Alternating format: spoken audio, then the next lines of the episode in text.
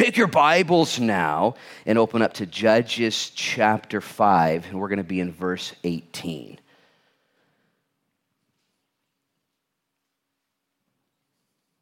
And as you turn to Judges 18, I'm going to say a prayer and ask God to cover all that I just announced, all that's going on. I truly believe in the bottom of my heart that the best is yet to come for believers. I wrote a small little article on the headline of the life group questions last week, and the heading and the thought in that particular article was everything is getting better. Everything's getting better. How many guys believe everything's getting better? Raise your hand. Kind of a trick question. Okay. Because everything's not getting better. Everything's not getting better. But I said in this little writing, everything's getting better. And I said, well, kind of. Maybe. Well, it depends. And here's the deal the Bible says that you who are believers behold the Lord as if a veil has been removed. And you're beholding the glory of the Lord. And listen, the Bible declares, and you are being transformed from glory to glory, just as by his grace. You who know the Lord, it actually is getting better for you. It is getting better if you keep your eyes on the prize. It is getting better if you're called and anointed and are set apart and are giving your life over to the Lord to be changed and transformed, to be anointed and to be equipped, to be used and to be prepared for his soon return. And yet around us, man, it's getting crazy, it's getting weird, it's getting wacky. And yet we're still here. Are you guys still here? Check your pulse. You guys still here? I'm still here. What are we doing here? The Lord wants to equip us, He wants to change us, He wants to challenge us and call us right where we're at to move forward. And He does that through His Word. He does that through His Spirit. He does that through His body. He does that as we gather in faith. So let's pray and ask the Lord to have His way in our hearts and our minds. Lord, in Jesus' name, we love you and we trust you. And right now, Lord, as we open up your word, we pray that you would anoint it, that it would search our hearts and minds, Lord. It would bring light and illumination for our path, Lord, for our journey.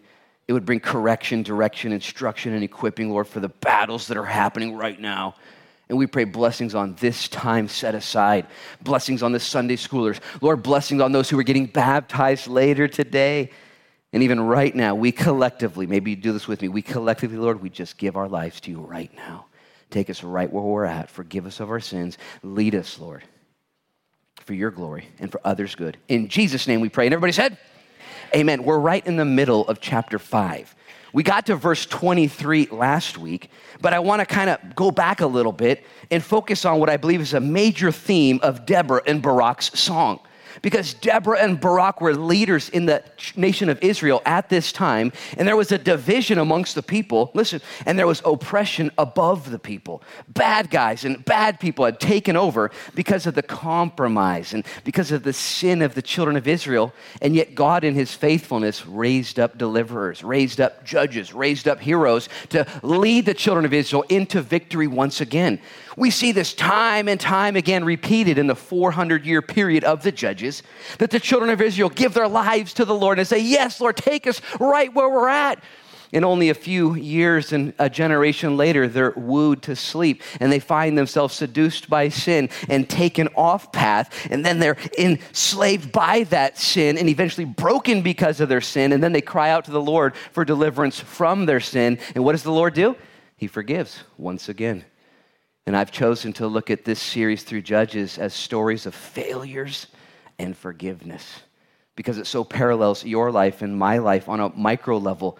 That the Lord is our everything. We love the Lord, and yet we're in this battle and we're tempted daily to compromise and to sell out and to come up short. And the Lord says, Guess what? Even though you struggle, even though you are faithless, He remains faithful still. The Lord can't deny Himself. It's not really about you or me or our church or us it's about Him. As a matter of fact, this book is full of good advice, but more than that, it's full of good news that the Lord has done what you'll never be able to do for yourself. And when you know that good news, it compels us, it motivates us to stay on the path, keep moving forward. And so, what Deborah and Barak do is they write this song, and within the song, they identify people in the hall of fame, the hall of faith, the hall of victory, and they say, Zebulun, you did such a good job, and Naphtali, you did a good job. But they also don't just have the hall of fame, they also have the hall of shame, where they're calling out people within that battle that didn't show up, people that did fall short. People that weren't there for the battle. And I believe it's a key theme because you and I have choices every single day, do we not? Whether we're gonna armor up whether we're going to show up, whether we're going to volunteer, or, or, or take our armor off, disengage, stay back. As a matter of fact, it was crazy as the kids gathered here on graduation, baccalaureate. And, and, I gave them just kind of a mini little speech as they sat right here, and I told these guys and gals as they gathered to not just do what the rest of the world did, but instead to receive what God has for them, to reject passivity, to accept responsibility, to lead courageously, and to expect a greater reward. That God's given to them roles and responsibilities. That God's asked them not to bow down to the conformity of this world, but listen, to be transformed by the renewing of your mind. It's a battle. And so, as we study this song, I do believe God wants us to have application and to put things into order for our own lives. Look at verse 18. Let's go ahead and just jump in there. This is from Barak and from Deborah, which, by the way, do you guys remember Deborah? Deborah, her name means bee, bumblebee, man. She was sharp, but she was also sweet and she was in charge of things. Did you know bumblebees flap their wings 200 times per second? That's why you hear that buzz, you know, it's much different than every other you hear, you know, in the flies, you know, there's different frequencies. You guys know what I'm talking about, don't you? Bumblebees, you can tell the different mosquitoes, they have that, you know, high pitch, it's horrible, you know. Did you know bumblebees, though, 200 times per second, they're in their hives, they keep flapping their wings while they're in there because they're doing what's called climate control. And they're keeping the hive at the exact right temperature that they've been instructed to do so. And if it gets too hot, things begin to get out of control. they'll just turn the AC up a little bit and they'll begin to buzz. And that's what they're doing in there, making sure that it stays perfect. And I believe Deborah here and Barak, these leaders, Barak means flashes of lightning. Deborah means bee. As they come together, they give instruction as the Lord gave it to them. Why? Because things were getting out of control. The environment was getting too hot and too weird, and they finally stepped up and started buzzing around saying, We need to do stuff. We learned last week that she called herself a mother in Israel. And we talked about that mama bear mentality where she looked around and said, No more, it's time to get crazy. It was actually funny. That family that had their children get baptized last week, the mom, I kid you not, was wearing a hoodie. You know what it said? Mama bear. I was like, what the heck? How does this happen? You know, mom, it has a big bear, ah, you know. Now, let me just stop right now and just tell you why I'm saying all these things. Because I'm kind of nervous about this next portion because I don't want to overdo it. I don't want to overemphasize or make up something that's not there. But Deborah and Barak plainly say some people got with the program, some did not. That's how it went down. Reuben thought about it too much. Gilead didn't want to do it, wasn't his problem. Dan stayed in the ships. Asher stayed at the beach. And he calls out these tribes, the hall of shame, if you would, but the hall of fame. Reuben, and, or not Reuben, but Naphtali, and in, what else is it? Zebulun. Look at verse 18. It says, Zebulun is a people who jeopardized their lives to the point of death. Naphtali also on the heights of the battlefield. These are the Hall of Fame guys, the ones that actually did it right when they knew they were going to battle. These guys risked their lives to the death. They knew it was going to cost them something. And we're so passive and we're so soft. I hope I'm not speaking for you, but we're so selfish in nature. If it's going to cost me something, I don't know if I'm really going to show up. But maybe there's been a season or time in your life where you see your family, or you see a ministry, or you see the call of God, and you're like, I'm going to give until it hurts. I'm going to give even if it costs me my life. I hope you've had this impulse. I hope you've had this thought. I hope you've had this conviction before. And if you haven't yet, I pray that the Lord gives it to you today. That you would simply, by the end of the service today, say, Lord, I don't know what to do, but you can have my life. Use it for your glory and for others' good. You show me what to do. The Apostle Paul, hopefully your hero, he's my hero. The Apostle Paul resonates with me so much as he went about his ministry. And one of my favorite portions in the scriptures is in Acts chapter 20, where he's giving his final sermon to his elders there in Ephesus. And this is his secret sauce. This is what allowed Paul to be Paul, Paul to be used the way he was used. It's Acts 20, 24. Worth memorizing. I'll read it to you. He says, None of these things move me, nor do I count my life dear to myself, so that I may finish my race with joy and the ministry which I receive from the Lord Jesus to testify of the gospel of the grace of God. What did he say? None of these things move me. What things? He knew that he was going to die. He was going to be arrested. He was going to suffer. He's like, I don't care. I don't care. As a matter of fact, I don't even think of those things. Why? So I can have joy in my ministry. Don't raise your hands and don't look around, but how many of you guys have lost in certain areas of your life the joy of what God's called you to? The joy of your marriage, the joy of your ministry, the joy of your singleness, the joy of your citizenship. You wouldn't be described as a joyful person. Why not? Because I would perspect, I would, I would, I would speculate that you're possibly being too introspective, like is my tendency, and you're thinking about the unholy trinity, me, myself, and I. And yet Paul says, I take none of these things unto myself. I don't think about myself. Why? So I might finish my race with joy. Because if I don't, I'm not going to be full of joy. And I'm probably not going to finish my race. As a matter of fact, the very next chapter, Acts 21, Paul says this. Then they were told, Paul, you're going to die when you go to Jerusalem. And then Paul answered, What do you mean by weeping and breaking my heart? For I'm ready not only to be bound, but also to die at Jerusalem for the name of the Lord Jesus Christ. The Apostle Paul, a warrior, a soldier, and Deborah, when she recounts the battle, she goes, Man, remember Zebulun? Man, you remember Naphtali? Zebulun means exalted, and Naphtali means wrestler. These two tribes, they showed up even to the point of death. And I don't want to miss that it wasn't possible without these two tribes that did what God had called them to do, unlike the other tribes unlike the other guys and gals. And as I was watching that parade of graduates last night, graduate, they had the cops escorting them through town in the school bus. Everyone's like, I was like, this is the last time the cops are going to be in front of you. They're now behind you. I mean, am I right? Am I right? Like, is, that's the last time that's going to happen. Now things are going to change. And when you graduate, no one's going to tell you what to do. No one's going to tell you where to go. You need to make all those decisions yourself.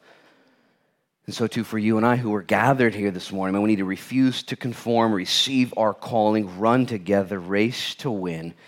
It's a battle. And I want to be like these guys. Well, check this out. He, she tells us a little bit about how this battle's going to go because isn't that kind of scary? Isn't that kind of crazy? You guys know who you are. Like, well, I don't know if I have enough resources, Luke. I don't know if I have enough insight, enough gifts, and I want to be used, but I'm kind of outnumbered. Raise your hand if you feel outnumbered to do the things that God's called you to do right now. You don't know what to do. You don't know how it's going to. Why am I the only one with my hand up? My hands up for all of us. Listen to this next portion of scripture. Because these guys showed up, Zebulun and Naphtali but then Deborah tells us what actually happened. Look at verse 19. It says, The kings came and they fought, and the kings of Canaan fought in Taanach by the waters of Megiddo. They took no spoils of silver and they fought from the heavens, and the stars from their courses, listen, fought against Sisera. The torrent of Kishon swept them away. The ancient torrent, the torrent of Kishon, oh, my soul, march on in strength. Then the horses' hoofs pounded, galloping, galloping of the steed. Stop right there, eyes up here. She tells what happened next. Zebulun and Naphtali show up to battle, led by Barak, led by Deborah. And what happens? They begin to fight. Sisera's armies come down, and God changes the stars, God changes the rivers, God changes the waters, God changes the horses, and He gives the battle to them in victory because where God guides, God provides. And if it's God's will, He's going to pay the bill. Arms up. Come on, guys. He's going to pay the bill. Wherever God leads, He's going to intervene on your behalf. Do you believe this to be true? This was King David's shield, his victory, his armor. He knew that the giant was going to fall, not because he was so good at killing giants. David boasted on that day before he threw the rock with his sling. He said, My God has already defended me against the bear and the lion. And that guy's on the wrong team. We have nothing to lose. Who wants to throw the first rock? This type of faith, this type of understanding. Listen, we're going to call it something big, a big theological term. Hopefully, most of you have heard it and know it the sovereignty of God that no matter what happens, no matter what's going on, no matter how good or bad or whose fault it is, do you believe in the sovereignty of God that He's able to take even the ugly and redeem it and produce something beautiful? Do you believe this to be true? This changes everything. Because our world right now is full of commentators and complainers and people who see all the big, bad, ugly things and then start to cry and whine about it. When God says, hey, let's be like David. Let's believe that God is for us, not against us. Let's believe that the best is yet to come. Let's believe in the sovereignty of God. That even though you have Sisera and all these bad guys coming, Barak and Deborah say, Zebulun and Naphtali, let's roll. What's going to happen? God's going to win. How?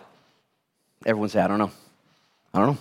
He, doesn't, he, he usually doesn't tell us how he's going to do it because then we would somehow claim some sort of the fame involved. Instead, God usually does it in order to enlarge our capacity to worship Him. And we look back at the end of our lives and we're like, I can't believe He did it! And he does it this way every single time, time and time again. So if you're up against a wall right now and it feels like you're at war and the Canaanites are coming after you and Sisera, the battle of the mind's coming after you, you know why? Because they are. What are we going to do? Do the next right thing. Follow the Lord. Avail yourself to him. Zebulun and Naphtali showed up. I don't know what to do, but I guess there's a battle going on. All of a sudden, God split the sea and they walked right through it.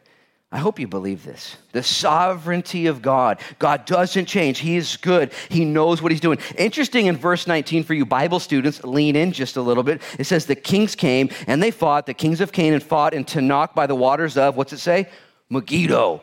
Megiddo is a hotbed battle area in the nation of Israel. For the last 4,000 years to this day, there's been wars and battles there. From the Canaanites and the Philistines and the Pharaohs and the Egyptians and the Greeks and the Romans and the Muslims and the Crusaders, all of these battles have been fought there historically, all the way up until the most recent battle, 1973. The Yom Kippur War took place there as well. As a matter of fact, Napoleon Bonaparte, not to be confused with Napoleon Dynamite, two separate guys.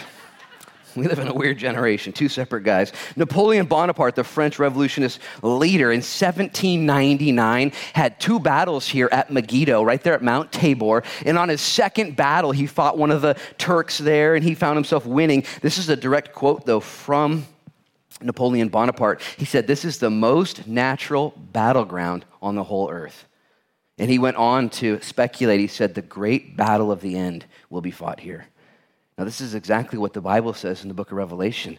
In the book of Revelation, right around chapter 16, verse 6, somewhere around there, it says that evil spirits will be given to the beast and to the false prophet and to the dragon. And these beasts then will gather people politically and militarily to the valley of Megiddo, Armageddon in Hebrew, this whole area. I say all that to say this we were there just recently on Mount Carmel overlooking the Jezreel Valley and Mount Tabor in the distance and the Megiddo Valley right there. And you see this plain where battle after battle after battle has been fought.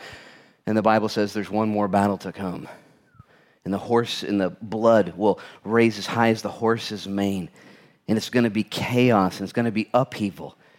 And right now, we're leading toward those days when the nations are gathering together against Israel. And like it says in the book of Zechariah, chapter 14, Israel will become a cup of trembling to the nations in the end days. No one will know what to do with Israel. No one's going to know what to do until finally there'll be one who rises on the political scene, the Antichrist as we know him, which doesn't mean against Christ as much as in place of Christ.